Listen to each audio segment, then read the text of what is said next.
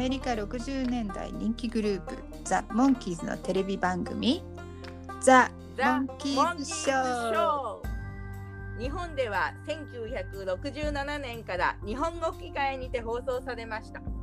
その後1980年の再放送を見てファンになった。ちびうさぎバニーとデカウサギヘアがショーを振り返りながら日本語でモンキーズ愛を語り合います Let's go, the monkeys! Let's go the monkeys ポッドキャストへようこそ。バニーヘアのバニーです。バニーヘアのヘアです。よろしくお願いします。前回愉快でショーのお話について。はい。あのいつもよりもちょっと長めだったのかな、うん、まあ言いたいことがねた。くさんあったんですよね。うんありましたね。はいはい、うん、でまあ状況説明も結構難しくて日本語のセリフを読むしかないなっていうところも多かったからね、はいはいはいうん、であと Facebook のバニーヘアのページに、うん、えー、コメントもいろいろいただきました。はい、ありがとうございます。はい、どうもありがとうございます。うん、もう嬉しくてね。励みになるね。うん、なるね。はい、頑張ろう。頑張ろう。はい、それでは、えー、今回の制作記録を紹介しましょう。はい、えー、日本語題はスパイラーメン作戦ですね。前回大作戦って言っちゃったかもしれない私間違えて、すいません。大丈夫。で、えっ、ー、と、日本放送日は1968年、昭和43年の4月5日です。入学式のある頃ですね。はい。えー、スパイシリーズの2つ目みたいな感じで、す、え、で、ー、にスパイ大作戦というタイトルは使ってしまったので、ラーメン作戦にしたのかなとか、あと、うん、現代のモンキー超メイン。言うんですよね。で、うん、どういう意味なんだって Google 翻訳にかけてみたら、モンキー焼きそばと出ました。確かにあの中華料理にね焼きそばあるんですけど日本には独自のソース焼きそばもあるので、うん、ラーメンの方がちょっと中華料理っぽく聞こえるのかなっていうふうに思いました。おお、そうだね。うん、中華レストランが舞台になってるから、うん、からこの題名なんだろうなって思うんだけど、うん、その割には焼きそばもラーメンも食べてなさそうだなと思いました。そうそうね。あのそう言われてみればね本当そうなんですよ。なんか定食っぽいものばっかり食べてるのかなってご飯とかね、うん、ええ。まあでもあの麺類をねドラマの食事として使うのって確かに大変そうで昔のあの、うん、日本のドラマで食事シーンにラーメンが出てきたことがあったんですけどいつもなんか麺が伸びきってて湯気も立ってなくて冷めきっていてすごいまずそうだったんですよね。で そうあとね自分でスパイチャーハン作戦っていうのはどうだったのかなとか勝手にカリコで考えてしまいました。撮影日は、えー、1967年1月2日から6日、年末年始ツアーの真っ最中だったんですね。で、はい、この撮影の一つ前はクリスマス前の12月20日から22日のほぼミッキーだけによるベビーフェイスのお話が撮影されてるんですね。その時、うん、あの多分クリスマスでそれぞれ家族のところに行ってたんじゃないかって言われてます。でコンサートが26日12月26日から1月2日この撮影の始まった日まで毎日8日間連続でコンサートがいろんなところで行われてて、うん、えー、でそしてこの話の撮影。でこの撮影が終わった後4日間空いてファッションのお話を撮影しているようです。でデイビーの髪の毛が一番長かったっていう説があるそうです。ああはいはい。うん、えっ、ー、とえあそっか、えー、新年2日から仕事だそうね。うん、ね、それも何コンサートの最終日とショーの撮影の掛け持ちなのかな？そう。わかんないですけどね、ハリウッドでやったのかしら、コンサートが。とか思っちゃう。で、まあ、あの、うん、日本人とはね、クリスマスと新年の価値観が違うから、まあいいんでしょうけども、うん、あの、あと、なんかデイビーの髪の長さの話ね、一番長かったっていう。で、私もこのお話の映像を見ながら、なんとなく長くないかなって、ちょっと感じていました。そうだね。はい。言われてみるとあ長いなと思ってそうそうそうそう、うん、でこの次に撮影されたあのファッションの話もちょっと見てみたら、うん、今今回よりちょっと短くなってたからあこの4日間の間に来たんかなとかっていう。そうだね。で、しかも坊主にしてるしね。あ、そうだね。そうだね。長いから入りきれなかったのかな。ね行きましょうって言って。なるほど。で、アメリカの放送日は1967年の3月13日、アメリカ放送第26話として放送されました。で、えー挿入曲の方はグリゼルダおばちゃんですね。はい。日本放送版もグリゼルダおばちゃんです。えっ、と、日本的にはね、2週続けてグリゼルダおばちゃんっていうのは、当時なぜかね、グリゼルダ推しだったのかなってう思いんます。そうですよね、うんうんこの曲がこんなに使われてたんだなとかって思ったんですけど、うんまあ、お追っかけっこの論布にしやすいのかなっていう気がします。うん、それはあると思いますね。あとは、ね、当時唯一のピーターリードボーカルの曲だったから、うんほらほらピーターだって歌うんだよ。だからこの曲が入ってるモア・オブ・ザ・モンキーズを買ってねっていう ファンへのアピールなのかなとも思ってしまいました。なるほどね。うんはい。で、日本語版の、えー、とレーザーディスクには収録されていません。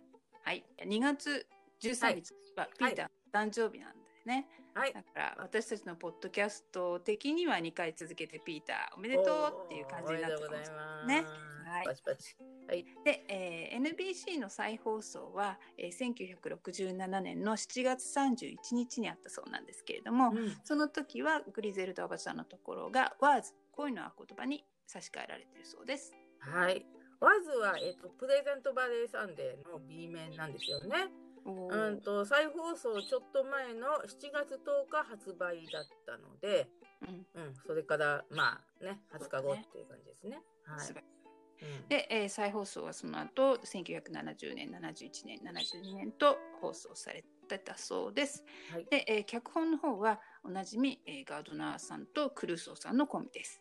うんでこのお話のねストーリーラインっていうのはスパイ大作戦の時も話したかもしれないんですけど「うんそれいけスマート」っていう番組でこのはい2人が書いたお話とほぼ同じらしいです。うーんで演出は、えージェームス・フローリーさんですね。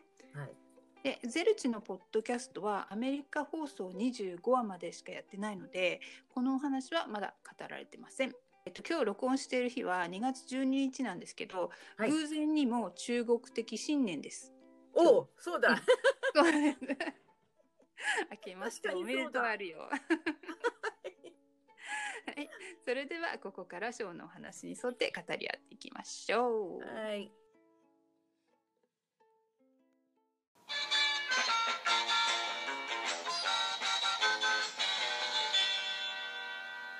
中華料理店のシーンで英語の名称はチャイナボーイズクラブってうん。出てるみたいですね。うん。でドラの音がちゃんとなうん。って、えー中国風の曲が。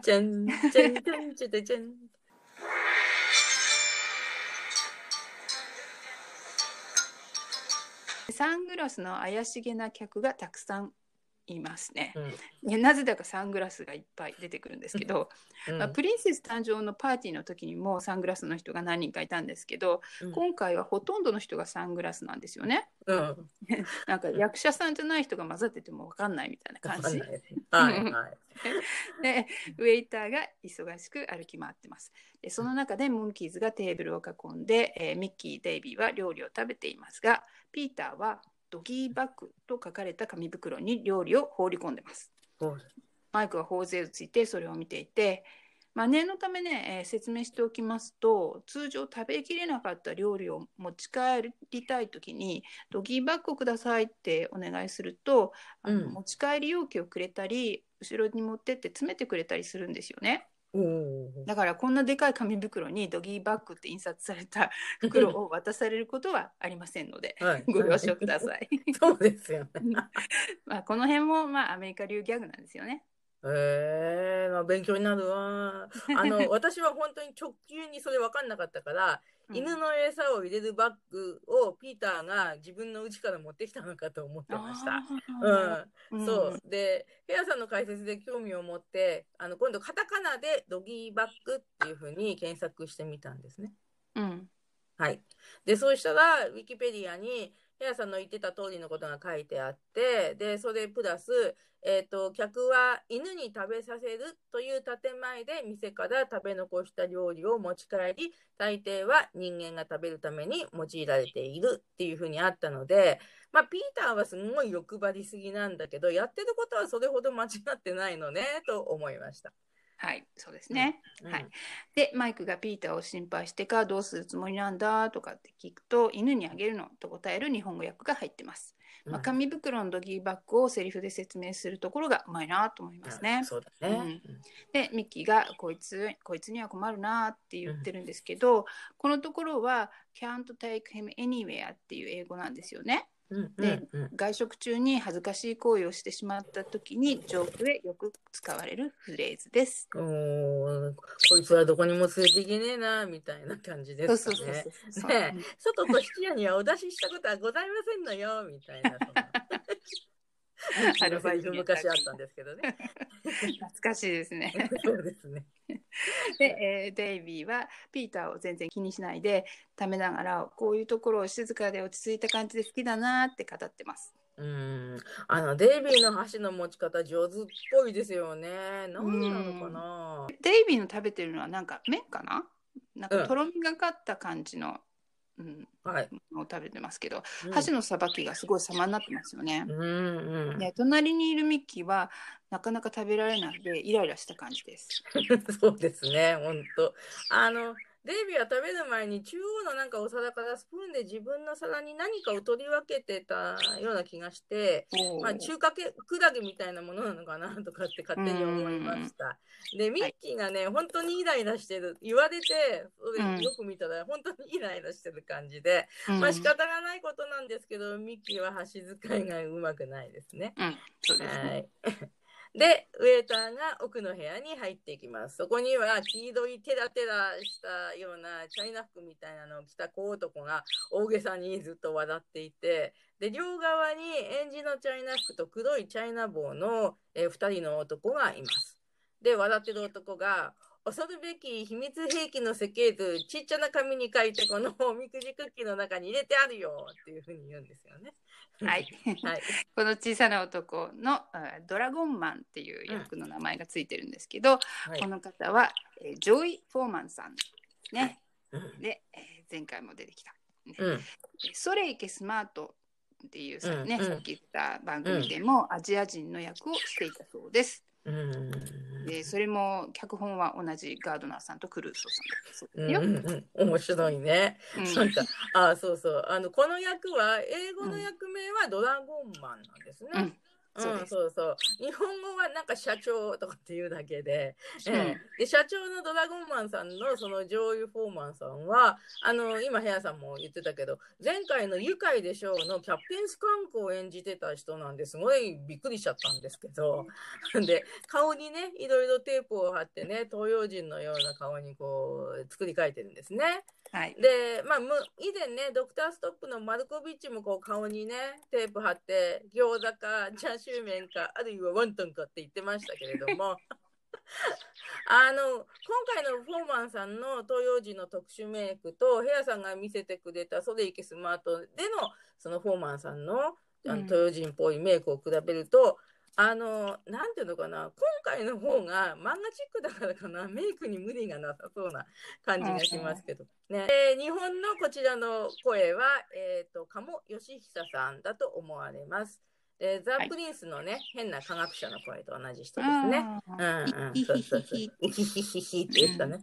うんで、あの、今回のね、このお話は知らない声優さんがすごく多くて、特定できないことが多いです。今から謝っておきます。ごめんちゃい。うんとで。はい。で、えーすいません。またね、あの、おみくじクッキーの話ね。で、うんおみくじクッキーなんですけど、まあ、うん当時は見たことがなくて、あんまり。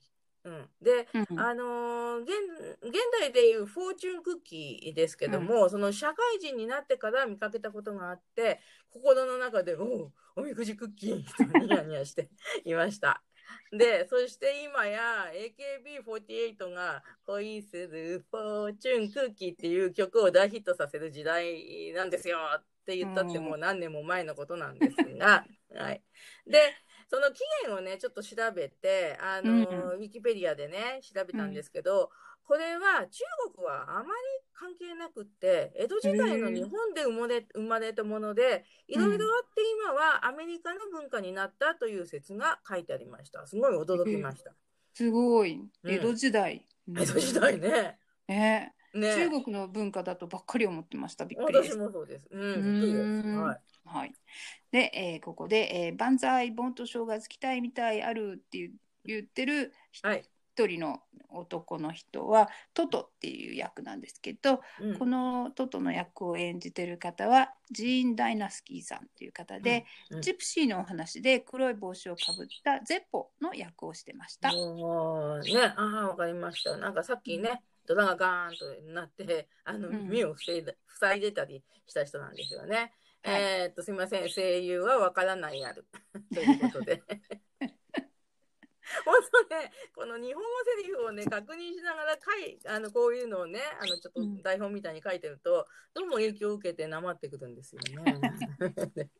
で、ここですいません。あの、今回クレジットされている社長さん以外の男性の声優さんを名前だけ挙げると、うん戸田明久さんと、門部治さんと、牧京介さんと、西山蓮さんという方で、うんほとんど知らなくて、まあ、最後の西山さんは後で出てくる中央情報局のブラントさんの声らしいんですね。でも、うんまあ、他の方は誰が誰の声だかわからないので、お分かりになる方がいらっしゃいましたら、Facebook を通して教えていただけたらなと思います。はい、はいお願いします。はい、お願いします。そして本編に戻りますと、えーと、社長が自分たちは外国のスパイだと言って、えー秘密の設計図をおみくじクッキーの中に入れて外国の情報部員に渡すようとトトに持って行かせます。で、トトはクッキーを受け取ってお辞儀しながら後ろに下がります。で、社長はトトに、わしたちスパイ組織のかっこいい特徴、知らずにクッキー食べて紙飲み込んだものを解剖するのことよって言うけど、何がかっこいいのかよくわかんないですね。わかんないね。わかんない。だんだん黙ってくるな。かなり影響を受けやすい。本当に。で、えートトがおみくじクッキーを持って部屋を出てホールの方に行きます。で、えーススパイ映画のような BGM が流れてトトが怪しい客におみくじクッキーを渡しているんですけどね。はい。で、えーピーターはマイクの忠告もよそにおみくじクッキーを袋にガンガン入れてます。で、ミッキーとデイビーは食べ終わった感じで出入り口の方でうんざりしながら待ってます。トトの持っているお皿のおみくじクッキーを見たピーターは目を輝かせて、えーそれを取って袋に入れちゃいます。で気がついたトトが捕まえろと叫ぶとピーターは店中の怪しげな客に取り囲まれます。でマイク いいね。もうこの日本のピーターのマイクっていう言い方は本当にね。あの、英語版のね、モンキーズショーを見ると、ピーターの声の高さに太田ピーターが合わせているのがよくわかるんですけども、ああの、やっぱり英語ではマイクの句にアクセントは来ないですよね。マイクっていう感じでね。うんうん、日本語独自でこのお話のなんか印象的なシーンの一つだと思います。マイクね。うん、でマイクはピーター早く来いったらって、えー、とピーターを引っ張って4人とも外に出ます。でトトが再度捕まえろ追いかけろって言うと、えー黒眼鏡の男たちがテケテケテケテケっていう音を立ててモンキーズを追っかけるんですけど、まあ、外に出たモンキーズの4人は、えー、とマイクがその場にいた男から新聞をひったくって広げてその陰に他の3人も隠れて追いかけた追いかけてきた男をやり過ごすんですね。でマイクがクッキー一つでこんなに騒ぐなんてバカみたいって言ってでミッキーも積極的に怒ってたよなって言うんですけどあの積極的に怒ってたっていうのは私は前から生かしたセリフだと思っていてあの、うんいつかね現実の場で使いたいと思ってたんですけどまだ使えてないですね。使いにくいわね。ね使いにくいね、うん、ちょっとアレンジして積極的に笑ってたとかはって思ったけどやっぱり使えてないな。うん積極的に使ってみないとだね。うまいね。でどうしちゃったんだろうっていうデイビーに答えるマイクです。で近頃のことなって単純だから理由なんかあるわけないよ。そこへ突然知らない男がモンキーズに拳銃を突きつけて車に乗れと誘導します。うんえーねえ僕たち何かしたっていうデイビーにまたマイクが答えます。えー僕たちも単純だから理由なんかないみたいよって、うん。えー訳しにくい英語がこの辺あるんですけど、ううんまくアレンジしてあるなと思いました。うんで、えー車がさ、えー走り去って新聞を取られた男が何があったんだというように見守っています。はい。でここで、えーモンキーズのテーマが入ります。でテーマが明けて、えー中央情報局、うん。うんセントラルインテリジェンスサービスっていうのかな、うんう CIS ね、んはい CIS での一室で椅子に座るデイビー、マイク、ミッキー。デイビーとミッキーは真ん中に座るマイクにしがみついて泣いています。ね3人は大きな三人には大きなライトが向けられています。そうそう。デイビーとミッキー泣いてるんだよね。本当ね。でそのこのライトの意味がねなんかよくわかんなくって、日本でもあの古い刑事もののドラマには電気スタンドをこう容疑者に当てながら取り調べるシーンとかがあったんですけどあの、うん今回ねまあちょっと日本の場合はどうなのかなっていうふうに調べてみたら取り調べ中の容疑者の表情の変化がよくわかるように当ててるライトだとか、やっぱりなんか光を当ててね、あんまり嫌な思いをさせてるとかっていうことが書いてありました。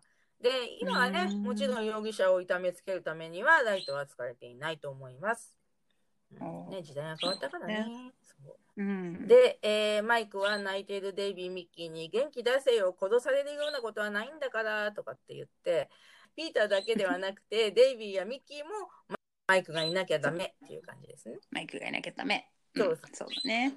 うん で、え4人を拳銃で車に乗せた男がそんなに怖いのかって聞くんですけど、はいえーこの方はうんエージェントモデルっていう役名があるんですけど、うんこの方は、えーマイク・ファラレルさんっていう方ですね。はいで、えー1972年から放送されていたマッシュ MASH っていう番組に、えーレギュラー出演していたそうです。おーなあね、すみません。日本語の声はどなただかちょっとわかりません。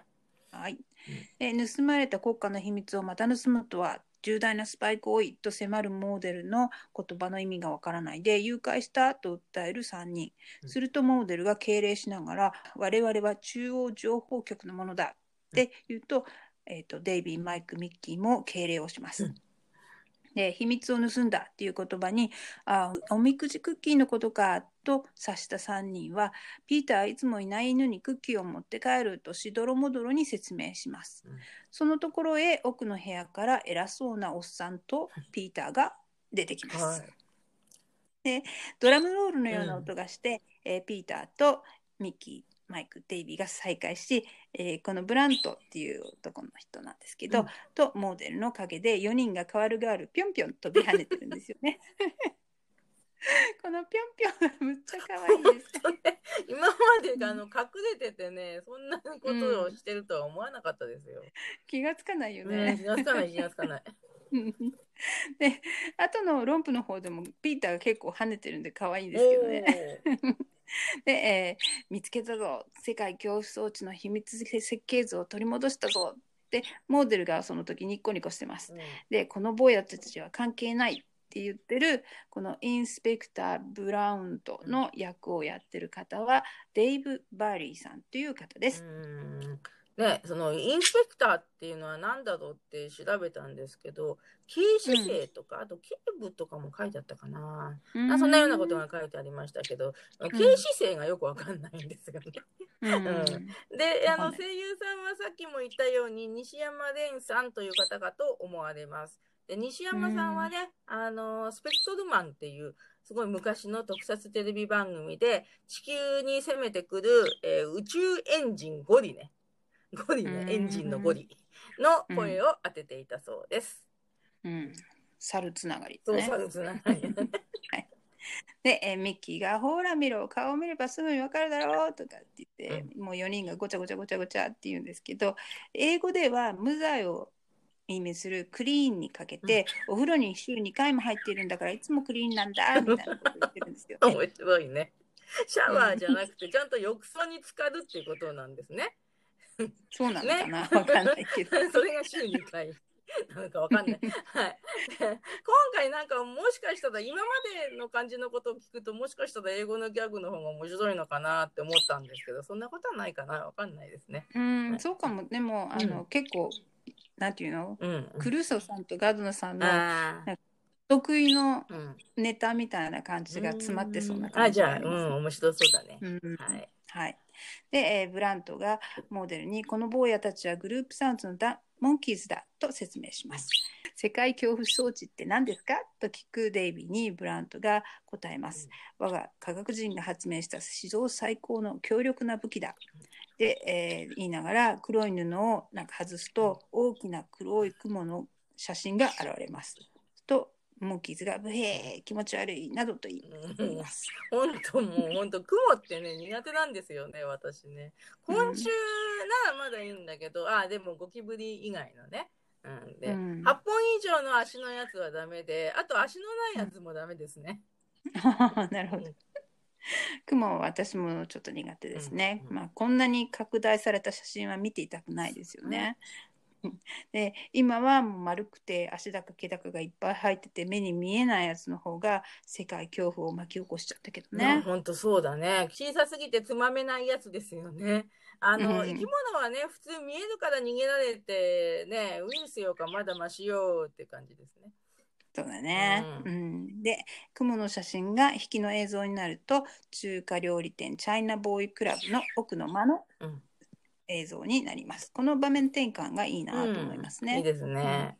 で、まあ、ドラゴンマン社長さんが、えー、世界恐怖装置の秘密、はい、設計図盗むある。装置は、えー、グリーンの反転付きばい菌の細胞に気配足付き、目は200もあるよ。と説明します。取られた設計図、どうしても、どうしなくても探すあるよと言います。で、取ったのはロングヘアした坊主、名前ピーターだと。はい。ドラゴン社長はどうやって名前を調べたんだろうね。うん、そう。社長さんもね、目がたくさんあるのかもしれないね。はい、なるほど。で、えー、トトはロングヘアの人に私弱いというので、社長は自分のことを言われているのと思ったのか、トトと顔を見合わせてから手に持った小さいドラをうるさく叩くんですよね。で、あの、社長の後ろ髪はね、長いんだけど、三つ編みがこう細いんで、ロングヘアとは分かりにくいですね。なるほどね。うん。ここはね実は日本語ギャグなんですよね。うまいんですけど、うんうん、まあ英語より日本語ギャグの方が面白いです。あそうだったんだ。はいはい、で中央情報局ではブラントがまだモンキーズに説明してます。うん、そのスパイ組織の首領は誰であるかまだ分かっていないが副首領は社長と呼ばれる気味の悪い男。ロングヘアで変な服装服を着てっていうとモンキーズが自分の髪の毛は服を見合うんですけど、うん、そして「ああいや君たちよりは少しまともだけどな」っていう小ネタが入ります。ねえー、前にも痛い目に遭ってるからか分かんないけど、うん、マイクが「スパイ合戦は苦手なもんで」って言って4人は帰ろうとするんですよね。うん、でそうすると、えー、ブラウントがピーターがクッキーを取ったことを知ってるからな、相手は、うん、きっと捕まえに行くかもしれんぞ。って言うと、まあ、ミキが誰も消えませんよ、そう、平気平気。なんて言って4人が、うん、えー、4人が後ろに下がると、モーデルにぶつかって、わーって 驚いて、で、その後マイクがみんなが一人一人出ていった後にマイクが一人で「ドッキンチョドッキンチョドッキンチョ」これね 日本語だけしかこの「ドッキンチョ」っていう声は入ってないんですけれどもうん、長澤さんのアドリブかなとかって思っちゃいました。本当なんかセンスのいいセリフですよね。でなぜかブラントがモンキーズ向かって敬礼をします。はいね。まずその敬礼っていうのがねこれからいろいろな目に遭うけどどうぞご無事での意味かなと一応ちょっと好意的にとってみみますね。はい。なるうん、で、えー、場面変わってモンキーハウスです。パジャマとガウン姿のマイクがドアの戸締まりを一生懸命確認し、そのまま後ろに下がったら、反対側から下がってきたミッキーと背中を合わせてぶつかっちゃいますね。で、あの、このドアね、戸締まり確認してたドアは、以前からの窓のあるドアですね。おお、うん、なるほど。そうだね。うん、はい。マイクのガウンはね、デイビーがレミントン病院で着てたガウンと同じでした。うおーうんうん、懐かしい懐かしい子でも。で、えーぶつかったミッキーが「ごめんチャイ」って言うんですけどあの、うん今回のミッキーは「チャイチャイ」言いますね。うん、うんそうだね。前回のシェイシェイシェイシェイピーターちゃんも聞きたかったね。聞きたかったね。シェイシェイは今回なんか積極的に使えそうな感じですよね。なるほど。で、えーマイクが「あの部長さ僕たちを脅しといて手伝わせる気なんだよ捕まえに来るわけないさ」って言うとミッキーが帰る途中で映画博物館の前を通った時にさ「ゲイリー・クーパーいたか?」ってでマイクが「いいえ」って言うとミッキーが「じゃあ守ってもらえないぞ」と軽く冗談を言います。はい。うんここの英語ギャグはスレイキスマートと同じだそうでうす。日本語訳ちょっと苦労しただろうなっていう感じですね。ああそうですか。うーうんん。で、えー、とマイク、ミッキー、もう寝ようって言って、螺旋階段を上がっていきます。デイビーとピーターもパジャマ姿なんですけど、うんえーピーターがキッチンの横のドアを閉めて後ろに下がるとデイビーにぶつかって驚きます。うんうんうんうん、そう、えっ、と、マイク・ミッキーコンビとデイビー・ピーターコンビは2人とも1階にいたらしいのに、お互いに鉢合わせはしなかったのかしらって思いますね。うんうん。なるほど。うん、で、えーデイビーに向き直って肩を掴んで、もし僕が今夜殺されたら僕の新しい上着あげるよって言うと、んデイビーがくだらないことばかり言うなよこれはされるわけないじゃないのって言って、うんえー歩2人が歩き出すんだけどデイビーが突然止まって、うんピーターに「ねえ上着どんな柄だっけ? 」って言うんですよ。そうするとピーターが「ウェーン」って泣きなるでその後デイビーがピーターの方をペチペチってなんかラブラブに叩くんですよね。そうですね。うん、この上着のジョークは自分が言われたらやっぱり泣いちゃうんだけど第三者として聞いてるとうまい返しだなって思いますね。うん、でそこでねメラニーさん情報では、はい。もう一歩踏み込んでクリスマスのお話でピーターがデイビーに上着をプレゼントしたっていう話をしたところにつながっていくんじゃないかって話でした。なるほどああピーターはデイビーがそんなにも上着を欲しがってるっていうふうに思ったんですかね？そうかもね。うんで デイビーが冗談だよって言うと、うんピーターがバカーンと言いながら 後ろからデイビーを捕まえる手真似をしながら2人とも1階のドアの向こうに消えていきます。おーね、あの以前モンキーズのベッドルームがどこにあるかとかね話題にしてましたよね。そうね、うんとうんこれがグループサウンズの時には1階にベッドルームがあった感じだし、あとうん出た出たの時には2階にありましたけどうん今回は2階と1階で22に分かれてるよね。うん、そうですね。なんかソーシャルディスタンスの一種かなとかって思えちゃう。時代の先取り。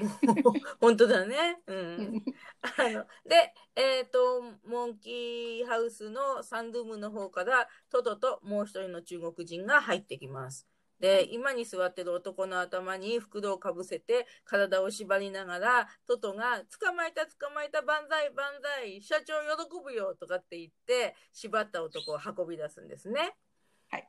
で、えーその後中華料理店の奥の間で、えー縛られた背広を着た男が「タンマイ」って書いた袋をかぶされて、えー椅子に座らされています。でこの「タンマイ」っていうのはこれ中国語じゃないよって言いたくなるんですけど「うんタン」ってひらがなで書いてあるからね日本語だよね。そううん、で、タンマイっていまいちはっきりしないんだけれども、まあちょっと調べてみたら、お米を長さで、えっと短いのが短粒米、で、その次に長いのが中粒米。で、一番長いのが長粒米。みたいな感じで分ける時があるらしくって、えっ、と、うん。日本のお米はまあ単粒になるんですけど、その意味の単米なのかもしれないと思いました。うん。そういうことか。うん。うんっていうと聞くと,、えっとこちらの方ではお米は short grain medium grain、long grain って表示されて分かれてるんですよね。おーで日本米に近いのはやっぱりミディアムかショートの方でうん。 long はタイ米タイのお米みたいな感じの細長いあのお米のことを long grain って呼んでいます。ああ、なるほど、うんそうなんだ。えーうんはい。で、えー社長がトトたちをねぎらって褒美の商品に金の鉄砲をやること間違いないって言います。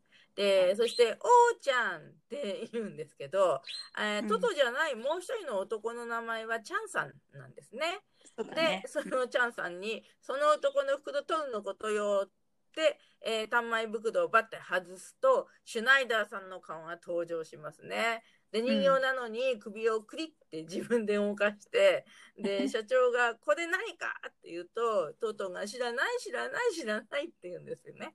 素晴らしい。小松正夫さん。そうだもね。ね、モンキーズショーにもかの名言を残しておられたんですね。ああそうですね。まあこんなところで中途半端なところでなんなんですけど、小松正夫さんのご冥福をお祈りいたします。えー社長がシナさんの紐を引っ張ると、えーシュナイダーさんが「命短し恋せよ乙女お粗末」っていうんですよね。ね、お粗末も出てきたね、またね。うん、で、あの日本のその文章は1915年に発表された歌謡曲のゴンドラの歌の一節ですね。命短しっていうんですね。うんもう同人一節でよく歌うよ、この歌は本当に。で、英語の文章あ、うん読みませんけど、えーうん英語では言ってる言葉がやっぱり違ってて、19世紀のイギリスの詩人、アルフレッド・テニスン男爵、ううんんの言葉だと、えー書いてありました。うんうんすごい。で、そう。うん で、社長がトトの頭をバンと叩いて、で、シュナイダーさんは、両目のまぶたをパチって閉じて開くんですね。で、うんこれはなんだ、ただの瞬きなのか、両目のウインクなのかって思うんですけど、まあ、どちらにしても、シュナイダーさん、お茶目っていう感じですね。うん、かわいいね。かわいいよ。で、えー場面が変わってモンキーハウスになります。でミキがイライラしてダメだからなんか食べるって螺旋階段を降りてきたんですけど待ち構えていたトトたちに袋をかぶされて頭をトンカチでポカッと流れ慣れて、えー連れて行かれちゃいます。で、えー社長の前で袋を取ると再び間違えた男を連れてきたと怒りミニドラをじゃんじゃん叩きます。本当だね。もうこれうるさいのよね。そう、うるさいんだよね。うん本当に、もう。うんね。で、あの、このシーンをちょっとね、まあだから、うん。あの、ナイフを割る者が持ってたり、拳銃持ってたりするんですよ、この話は。うん。うん、で、まあ、改めて思ったことがあるんですけど、あの、うん。日本人って日本にいると本物の拳銃の恐怖を感じることってすごい少ないじゃないですか。うん。だからか、なんか私はね、モンキーズショーで拳銃を突きつけられてるのを見ても、うん。あんまりその、まあ、モンキーズショーだってこともあるのかもしれないんだけど、危機感のようなものが感じにくい、その辺が鈍いなって自分で思うんですけど、ううん、んでも、やっぱりね、刃物を突きつけられてるのを見ると、ちょっとやっぱりドッキリしますね。うんまあ個人的にもね、いろいろありまして、ドッキリします。うんはいなんかちょっとあのアドリブで動いちゃったら刺さっちゃうんじゃないかとかって思ったりするよね。うん。うんまあそう、偽物にしたってちょっとね、うんううんん思う思う。尖ってるとね。ううん。ビクターの投げてるナイフはそんなに怖く感じなかったけどね。そうだね。今回のはもうちょっと尖ってる感じがするからね。うん、そうですんね、本当にね。うん。はい、で、えートトの言い訳で、うんピーター系長いこの人の頭はスズメのお宿だったよって言うんですけど これうまいなと思ったんだけど英語の方のセリフを見てみるとアメリカ人みんな同じ見えるあるねって感じ。うん そうか。あでも、日本人ももしかしたらアメリカ人みんな同じに見えるかもしれないけどね。うん、見える。はい、では、えーで、その次の場面で、中央情報局に、えっ、と、マイク、デイビー、ピーターがいます。で、ピーターが、僕のためにみんなに迷惑かけて、で、大いに責任を感じています。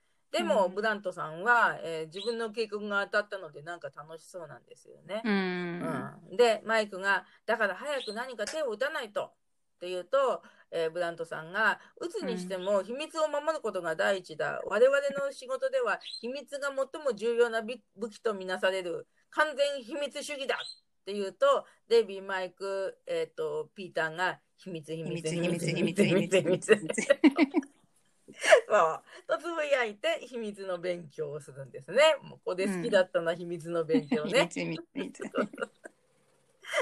で、えっ、と、ブラントがね、なんでか、なんか呼び鈴というか、あれがうんブーってなるデデスクの電話に出るんですね。うんで、一人捕まったが、奴ら人違いをしたとかって今の状況を話してるんだけども、あの、マイク、デイビー、ピーターはこの電話にちょっと何かを期待した表情をします。でしかも狙っている秘密設計図は、ここの金庫にあると言って、こう電話を切るんですね、ガチャって。で、うんえーマイクが期待を込めて、誰からですって聞くと、ブラントが知るわけないっていうので、えーマイク、デイビー、ピーター、お互いに顔を見合わせて、え、え、え、えっていうような表情をしています。で、その上、ブラントの何の話だったかなっていうのは、本当にもう腹が立つっていう感じなんです。もうちっとも秘密になってないっていう、とりあえず 突っ込ませていただきます。そうですよね。もう、ここのギャグのキーポイントはまさにそこですよ、本当に。はい、デイビーが安全かって聞くとブラントがブラントがここは秘密司令部で入れる者は一人もおらんと言った途端「血は靴磨かない」と男の子が部屋に入ってきます子供でも入れちゃいます そうそう。しかも東洋人の男の子なんだよね。で、声は澤田和子さんという方だと思われます。ホットドッグ買いに来た近所の女の子の声やってた人だよねそう、よく覚えてますね。そう、確かに同じ声だね。声優さん間違ってなくてほっとします。ホットドッグでホッとした？うん、ほっと僕だね。ホットドッグ じゃあ写真撮るよ。はい笑って。チーズってフラッシュをつけて写真を撮ります。うん。この時の写真をテレビガイドの表紙にしたら面白かったのになと思う。面白い表情してましたよね。で、まあ、でも表紙にするときはミッキーが入ってないから、学校の記念写真で欠席した人みたいにこうやって 写真を丸く切って隅に貼り付けるとかね。なるほどはい。でしかしカメラのフラッシュに目がくらんでる最中に世界恐怖装置を盗まれなくてよかったですよね。ね。あのファンさんみたいにね。はい。どうもーって東洋人の男の子が去るとうんドアは開いたままです。そうですね。なんかこのドアを見てね、ハイクラス音楽評判者を思い出してしまいました。で、えーブラントがさあさあ帰りたまえあとは任せろ情報局が引き受けるって言って敬礼をして、マイクデイビー、ピーターも敬礼などしながら出ていきます。うん、そう。で、またまた中華料理店奥の間で、えー縛られてるミッキーがちゃんによってちょっと苦しめられていてかわいそうなんですけど、でミッキーが、おい、もう許さんぞ、なんたる残忍なことを私はあくまで戦うぞって言うんだけど、そうすると社長が、ローレンス・オリビエの真似するないって言うんですよね。えーローレンス・オリビエの何のセリフなのか全然わかんないけども、あのミッキーはジェームス・ギャグリーとかね、フレッド・アステハ、ゲイリー・クーパーって映画スターに絡んだことをよく言いますよね。ねうんまあお父さんのお仲間だったとか、ね、またお父さんの影響で映画をよく見る人だったのかなとかってそっちの方を想像しちゃうんですけども。ねはい。えーここでミッキーにおなじみの英語のフレーズ「Don't do that」っていうね、日本語ではうん。やめてって言われているチャンの役を演じている、もうさっきからずっと出てきてるんですけどこのチはい。ャンのはい。役をやってる方は、えー、とケイ・シマツさんという方でシマツさんって日本日系の方なのかなっていう気がします。うん、そんな感じの名前ですね。なんか漢字の表記はどんなんなのか全然わかんないけどね。うんえー声優さんもすいません、わからないです。で、えーモンキーを探してクッキーを手に入れモンキークッキーここに連れてくると いう社長の命令にこんがらがるトト。でミッキーも横からチャチを入れて怒られて「チャチ入れチャチやめる」だっけ？するないみたいな で紙に書いて覚えようとするんですけど社長までこんがらがっちゃいます。この辺のシーンはね、あの、覚えてないんですね、うんあんまりね。で、改めてなんかセリフを読むと、まあ、いろんな意味で社長とトトがなんか頑張って一生懸命ギャグを言ってるような感じがするんですけど、初めてモンキーズショーを見た当時はそんなに面白いと思わなくて印象が薄かったのかなと思ってしまいます。はい。そして、モンキーハウスに行きますと、えーデイビーが模造紙のような大きい黄色い紙に英語が書かれていて、壁に貼り付けてあるのを見つけて、ほら、ピーターの置き手紙だよって言うと、マイクがデイビーのところに飛んでくるんですよね。で、読むんですよね。あの、ミッキーは僕と間違えて連れて行かれたんだ。狙われてるのは僕なんだから、例の中華料理屋へ行くよ。もうこれ以上迷惑かけたくないんだって感じですね。ね、とんでもなくでかい紙に書いた置き手紙ですよね。本当だね。見ろって感じで。でここでねマイクがね、うんうんマイクがデイビーの肩をと腕をガシッと掴むのが気になっちゃいます。あ そうあんな風にマイクにガシッとされてみたいわと思ったもんです。ー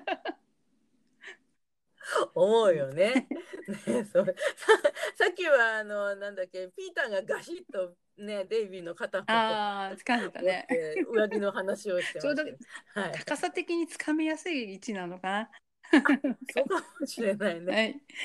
そしたら私たちは希望が持てるそうだね。そ。うんそうだね何の話をした？でもねなんか置き手紙がすごいこうピーターが知恵を絞りながら大きい字で書いてるところがなんか思い浮かびますよね。であの「me」っていう言葉にこう河川が引いてあったりとか「I do」っていう言葉後から文章にこう挿入したりね、もう頑張ったんだなって思いね。ねえ頑張ってるピーターを想像するとギュッと抱きしめたくなりますね。うんねえ本当に。でもきっとピーターなりにこういろんなことを覚悟しながら書いてるんだろうしね、うん。本当にね。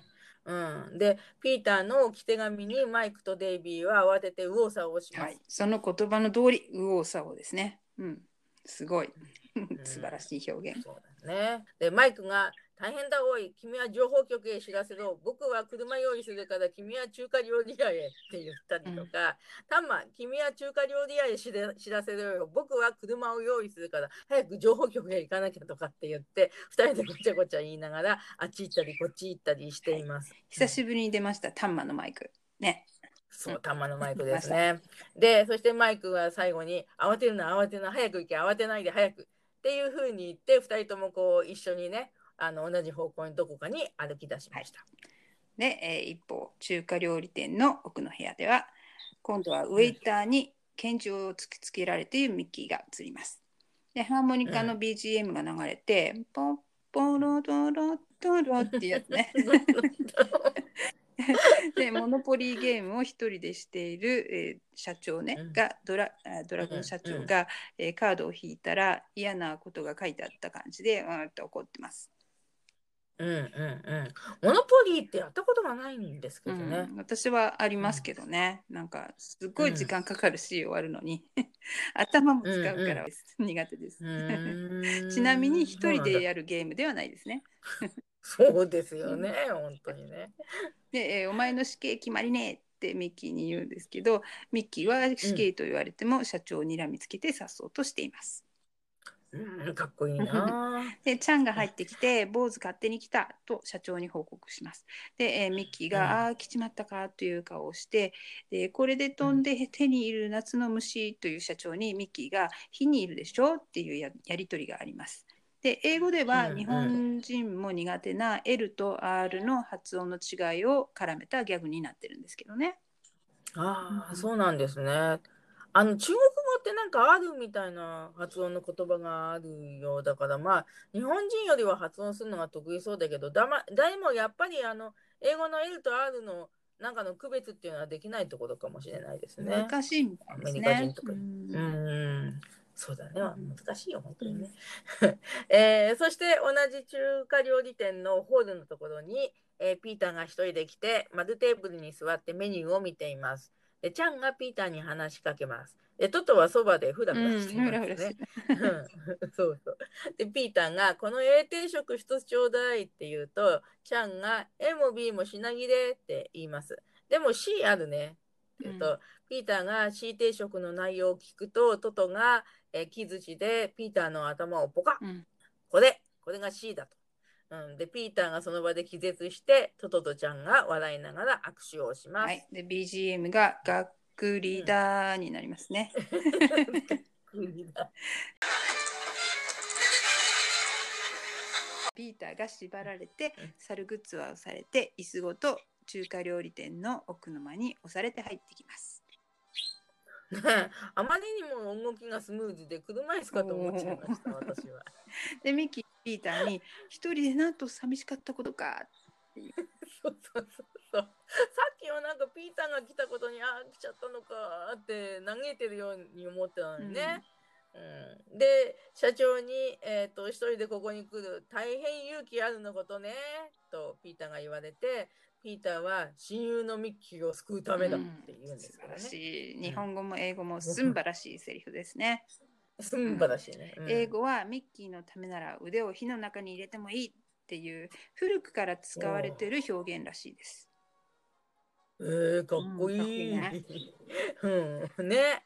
で、そして社長が、親友死んだら死に言うかって言うんですけど、面白くないと思うのに覚えてるんですよね、この言葉はね。で、そのね、ピーター社長の言葉に、ん？っていう顔をして、次に一瞬カメラを見るんですよ。うんね、ピーターファンの方、ぜひ映像をチはいェックしてください。ね。う んはい。で、社長は、ピーターちゃん、私、文化的人間ね、暴力大変大変嫌いよ。早く言う、設計図どこにあるって言うと、ミッキーは期待を込めてピーターを見るんですけど、ピーターは、脅したって絶対喋らんぞって言って、まあ、このセリフもかっこいいんだけど、それは言わない方が身のためだったのかなと。設計図はだってね、情報局にあるんだからね。うん、で、えっ、と、社長が、トト、ピーターさんに人食いありプレゼントするあるっていうので、ピーターはちょっと一瞬怯えるんですよね。で、社長は、この人、勇気いっぱい、我慢いっぱい、さらに親友いっぱいとかって言って、で、ミッキーは、いい詩だね、おみくじに書いたらって言って冗談言ってるんですけど、ミッキーちゃん冗談言えるほど余裕いっぱい なんですよ。うまいねで、えートトはアリの巣のこう断面をね、観察するような平たい標本箱みたいなもの入れ物を持ってくるけれどもそれを持ってぼーっとしてるので 社長がイラついて「アリアリアリ!」とかって言ってるんですね。でトトは、えー赤アリなんと1万匹ですとピーターの目の前に標本箱をこう出すんですね。で、えー社長は「ストップアリ地獄わしの命令よ内容怖い言わないダメ」って言ってて でセリフの意味がちょっとよくわからないんですけど、であとピーターはねさっきは怖がってたけど今はなんかアリの箱を興味深く見ているような感じでしたね。まあ、うんアリを使った攻撃方法を指示したけどそのアリがどんな攻撃をするかはうん怖くて聞きたくないと言いつつすぐうん「どうするんだっけ?」って聞く、まあ、大したことないギャグなんですよね きっとねこの辺は。ね、はいはい。えーミッキーはアリの箱を見てグエーっていう顔をして顔を背けます。うん、おーね。で、えーまた場面変わって中華料理店の入り口の前で、えーマイクとデイビーが白衣をせ羽織っています。でマイクが「さあみんな乗り込もう!」って言うんだけどデイビーが「みんな、僕しかいないのに」っていう感じででマイクは「あそっか君一人か」うんでえーリーダーだけにね、さあみんな、みんなっていうのが口癖になっちゃってるんですね、ねマイクはね。えーで、中華料理店に入っていきます。で、マイクは、えー食品管理委員会のものですけど、お宅はあのカニを使っておりますか、カニを。って聞いて、えーデイビーはなんか大きい虫眼鏡で、ちゃんと、ちゃんの手やこうやって顔を一生懸命見てるんですね。で、ちゃんが、お宅何でも使うって言うんですけど、このマイクとちゃんのやりとりがなんかそこはかとなく面白くて、うん私にとってはね。うん。で、マイクが早速調理場を調べさせていただきますと言って、デイビーと店の奥に行こうとしますけれども、ちゃんにオタクダメと、えー外に出されてしまいます。で、マイクとデイビーは冗談を言いながらまた出直します。でレストランの奥の間では赤アリが何にもしないので、中国的氷攻め 何もしてないよね。そんなにもしない。あの巣作ってるだけ。で、えー中国的氷攻めやるあるって社長が言うと、うん反射的にミッキーがうん「中国的氷攻めやめて!」って叫ぶんだけど、うん叫びながら口に両ん？口に両手を持ってくるんですよね。縛ってるうん縛ってる縄が随分ゆるゆるになってる感じ。うん本でミッキーの怖がる姿にちょっと嬉しくなった感じの社長でミッキーとピーターが中国的氷攻めって何？って聞くと、えーじっくり説明します。で、えートトがそれだけできないって言うと、えー社長が氷攻めできる勇気ないやるかって聞くと、トトが氷ないよって言うと、で、まあ、ミッキーとピーターがため息をつきます。ドタみたいな感じでね。うん、でまた、えー中華料理店の方でですね、えーひげをつけてつばのひどい帽子をかぶったイタリア人の人に変装してんのかな、マイクとデイビーがテーブルの前に座っています。でこの変装とか服装もイタリア的かどうかは私にはちょっと理解はできないんですけどね。うんで、えー、とデイビーが片手を上げて「ここ何食べさせる？かボーイボーイ」って言って呼ぶんですよね。でマイクはテーブルをだんだん叩きながらなんかいろいろ言ってんだけど なんで叩いてんだろう。で、えーそうするとチャンが来て「いらはい何食べるつもりですか?」とかって聞いて。でデイビーは「あピッツァミディアーノアンチョビのせい」って横にチーズタントタント添えたもうでちょうだいなとかって言ってうまいな。でもこの辺のセリフね、あのセリフを聞き取ってこう書いてくれてるのはヘアさんなんですけど ヘアさん聞き取るのすんごい大変だっただろうねって思います、いや間違えても後でバニーさんが直してくれるやと思う。あそうだ 適当に。ね、で、えー、とイタリアの料理を言うんでチャンが「ここ中国的ね」って言うとで今度はマイクが「おそれにマダのピアノ大きいのスパゲッティ添えあれ？スパゲッティ添えてなください」とかってこれもよくわかんない。イントネーション難しくってしかもなんか中国語とイタリアンの生にごちごちゃなんですけどね。映ってる映ってる。本当映っちゃうよね。でマイクとデイビーが変なイントネーションでイタリアンをごちゃごちゃ言うのでチャンが「うるさいだまあ違うよチャンは中国人だうるさいだまで」とか、イタリーの食べ物ないよ」とかって反撃をします。でデイビーが「おうキッチンどこだね」などと続け、えー、とマイクとデイビー立ち上がって店の奥に行こうとしますがまたしてもチャンに追い出されます。ねで奥のまではご苦労様でした。あどうも一番大変だ。あまだまだあるよ。まだあるね。頑張ってね。で奥のまでは、えー中国的氷攻めの2つの氷にライターをかざして嬉しそうなトトがいます。うん。トトはどこかで氷を調達してきたんですね。まあ中国的氷攻めはね、やっぱりちょっと怖いね見ててね。え で、えー責められてるミッキーの方が「もう何も知らないんだよ僕たちはモンキーズって音楽と歌が専門なんだよ」って言ってピーターも「そうだそうだ、んそうだ歌おう」って言って ヤスッシーとウォーター・ピーターがモンキーズのテーマをダメダメに歌い始めます。面白いね。で、えートト社長トトと社長は耳を塞ぎながら頭をカラカラカラっと振ります。ね。あの英語のセリフを見ると英語では恋の終列者の替え歌みたいなことを歌ってるんですよね。はいなんか聞いてみたくなるね。皆さんも聞いてね。はい、聞いてみようね。うん、はい。うん聞いてみようと。聞いてみようと。で、えー社長が「歌手嘘そんな歌誰も金払わないよ」って言うとミッキーが「うんお金取らないよただで歌うの」って言うんですよね。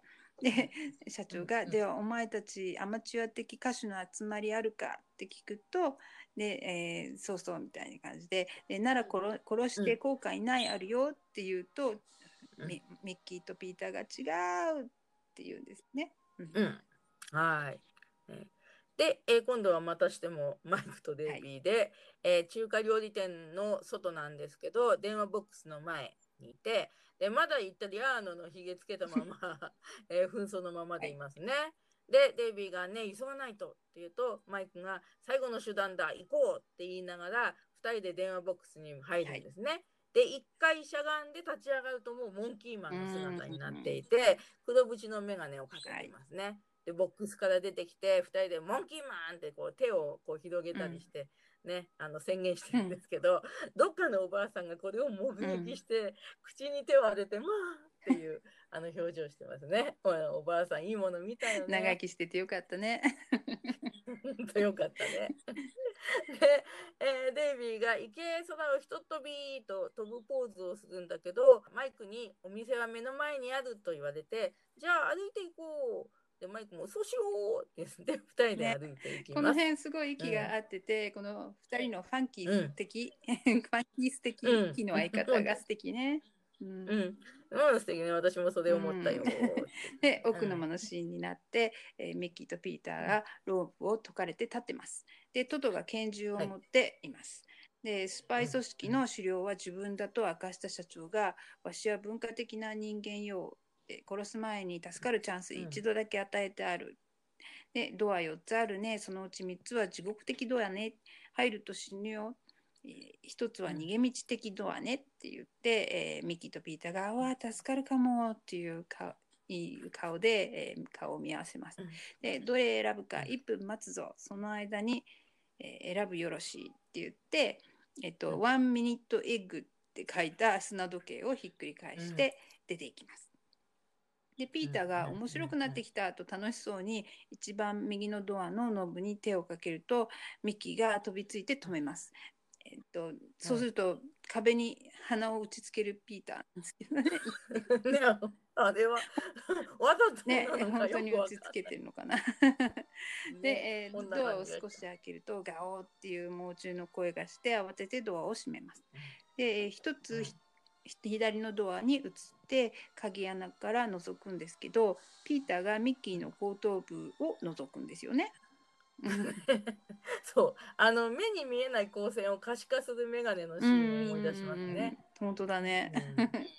うん、うんそうでなんかねいつぞやのあの怪獣映画の怪獣が見えるんですよね。ミッキーとピーターは、えー驚いて胸を押さえて立ち上がるっていゴーゴーピーターとモンスターロックの時に出てきた同じ怪獣の映画の、えー映像ですね。うんはい。ですねでえー隣のドアを開けると小さい大砲のようなものがは発射されて白い煙が出ます。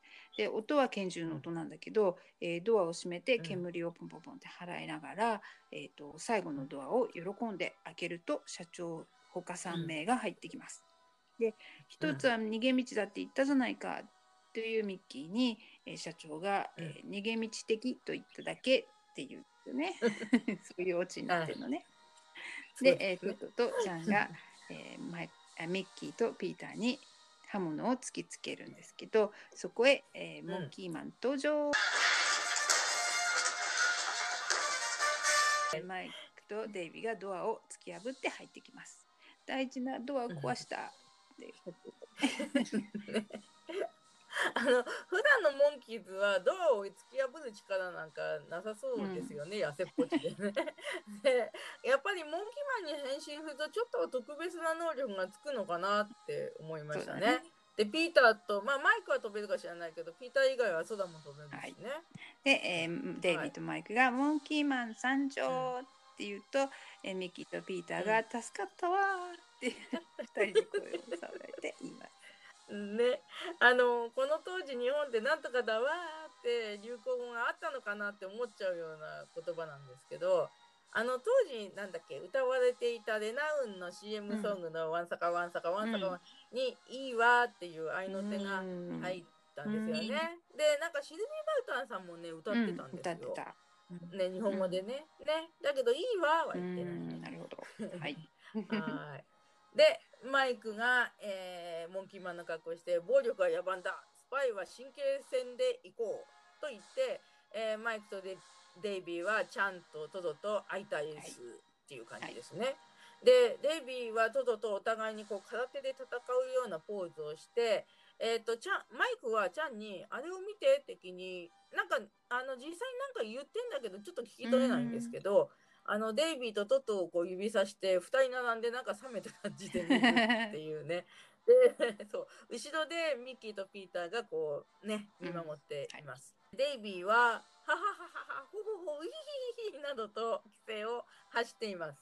でトトに「君は心臓が悪い」と言うとトトは胸を押さえて「おっ!」って言って 爪を噛むだろう赤ん坊の時からママに嫌われたせいだって言うとトトはまたショックを受けて ああって言ってで ミッキーとピーターは背後で「うー!」って言って喜んでるんですね。でデイビーはもう勝利を確信した顔で腕組みして様子を見てどんな問題っていうポーズをしてるんですね。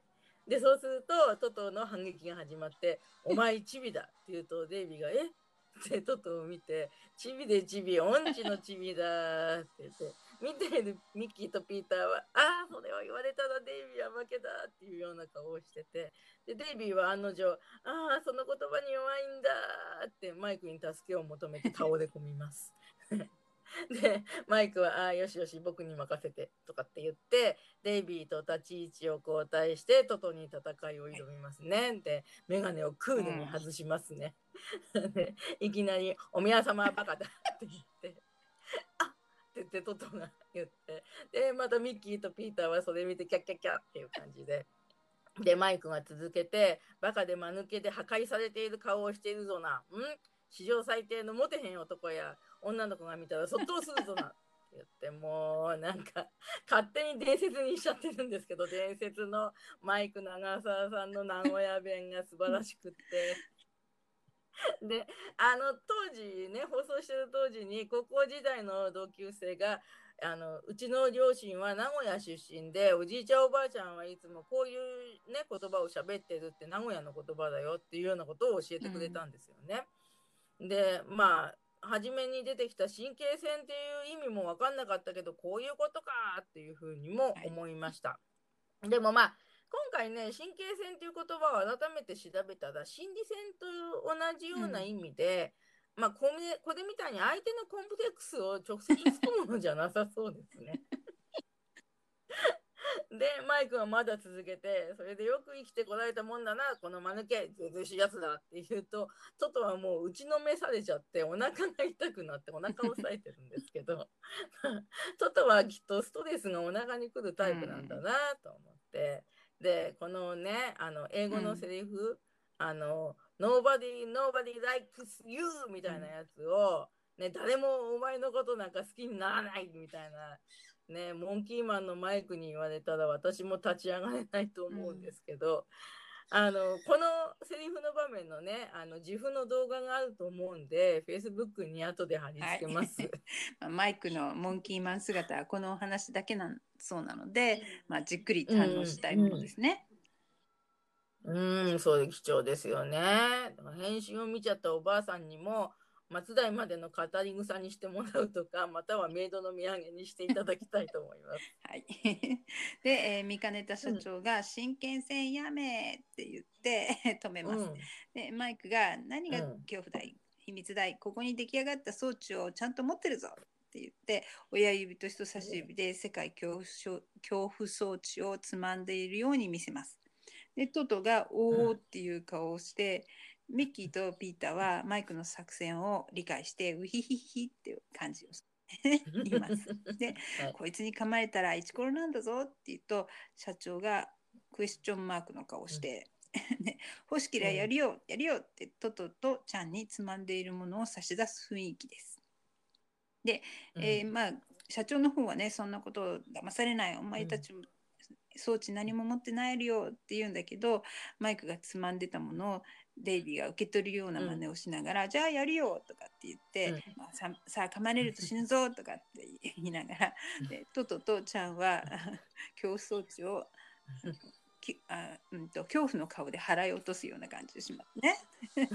でえー社長が騙されるのは嘘あるよ。デイビーがほら噛む噛む噛むって。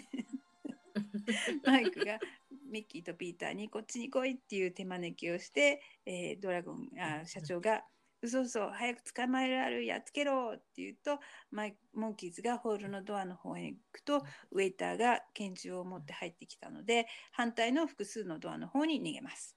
で、えーここで、えーうんグリゼルダおばちゃんの曲が論文に入りますね。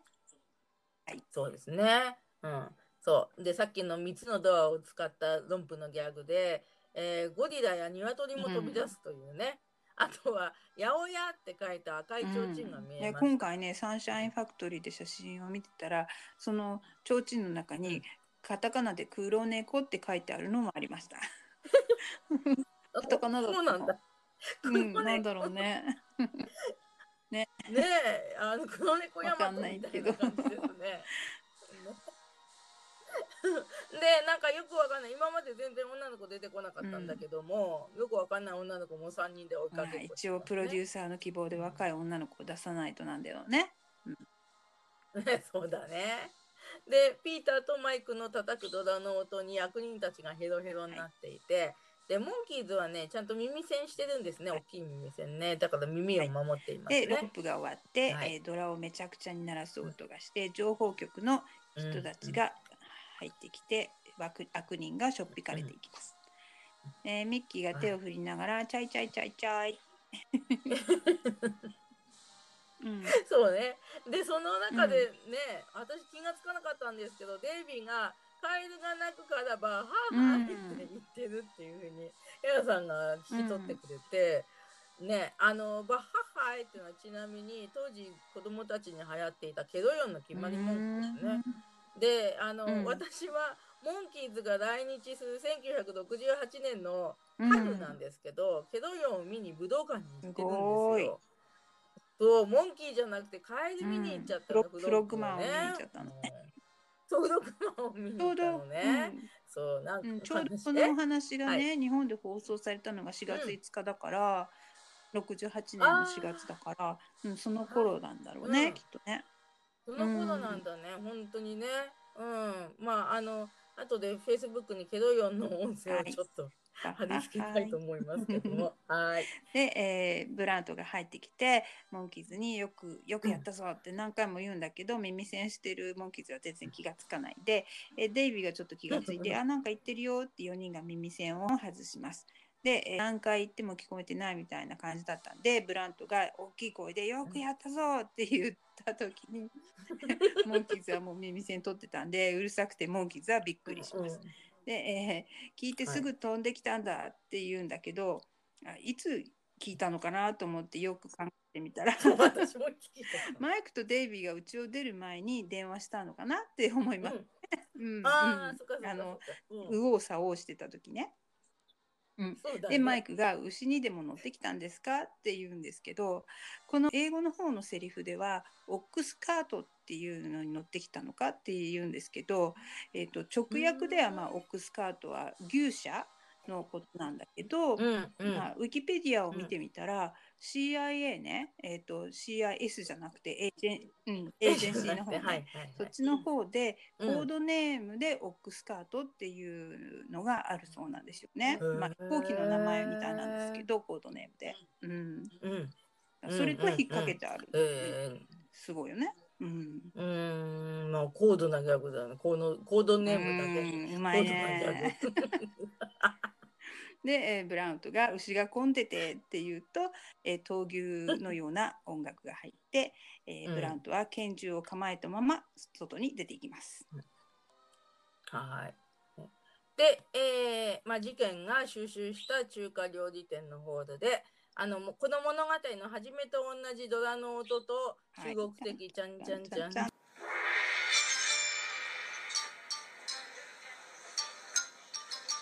テーブルに同じ並びで座るモンキーズがいます。で、えーね、社長たちが悪のために営業してたレストランで 普通に営業できるかとかって思うんですけど。で、ミッキーが、さあみんな座って座って、今日はお祝いだって言って、マイクが、お国のために働いたんだからもっと落ち着いて食べろよとデビーに言ってるのかな。うんで、ビーターは、えっ、と、クッキーのおみくじを読んでるんですね。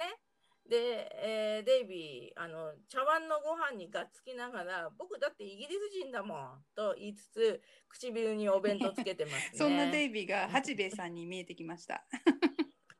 もう確かに八兵衛チックながっつきようですで、ね伊。達眼鏡をね頭の上にしているのはちょっとかっこいいなと思います。うん、そうそう、かっこいいの。あの、うちのね、職場の先輩で、確か老眼鏡を頭にそういう風に乗っけてる女性がいて、かっこいいなって思ったことありますね。うん、で、ピーターがね、食べてる場合じゃないよ。秘密メール読んじゃった。カーネーションをつけて十字路に立っている背の高い男に会えてさって。その人にカプセル持ってとかいろんなこと言って、でマイクとミッキーとデイビーがまた始まったって、ピーターを立たせて外に出て行ってピーターがね引きずられてるっていうかなんかあのピーターの指導人に見えるんですけどよく似てる。そうそうなんかあれって思ってでピーターねはいお家ですね、うん久々のね。そうだねはいはい。ということです。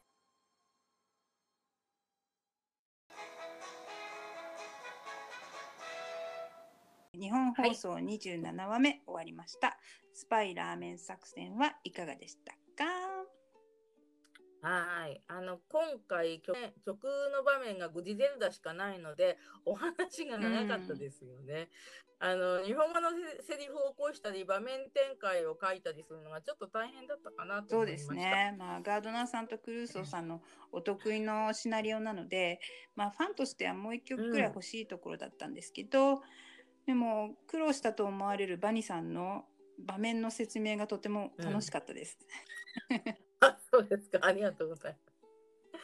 あの、今回のお話は、こう、映像を工夫した話題よりも言葉で笑わせようとするお話だったかなって思えて、あの、例えば前回の愉快でしょと比較すると、モンキーズに対するいくつもの嫌がらせとか、モンキーズのによるニュースやクイズの番組とか、なんかいろんな映像とセリフでこう笑わせていたんですけど、今回はなんか狙いがね、あのちょっとやっぱり違う気がしましたね。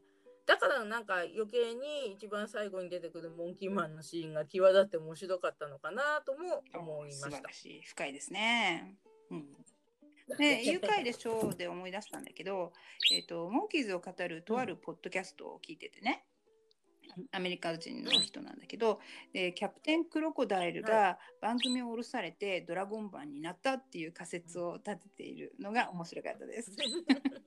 うんで同じ役者さんだからねでガードナーさんとクルーソーさんは、視聴者がそこまで想像力を膨らませて楽しんでるとは考えもつかなかっただろうね。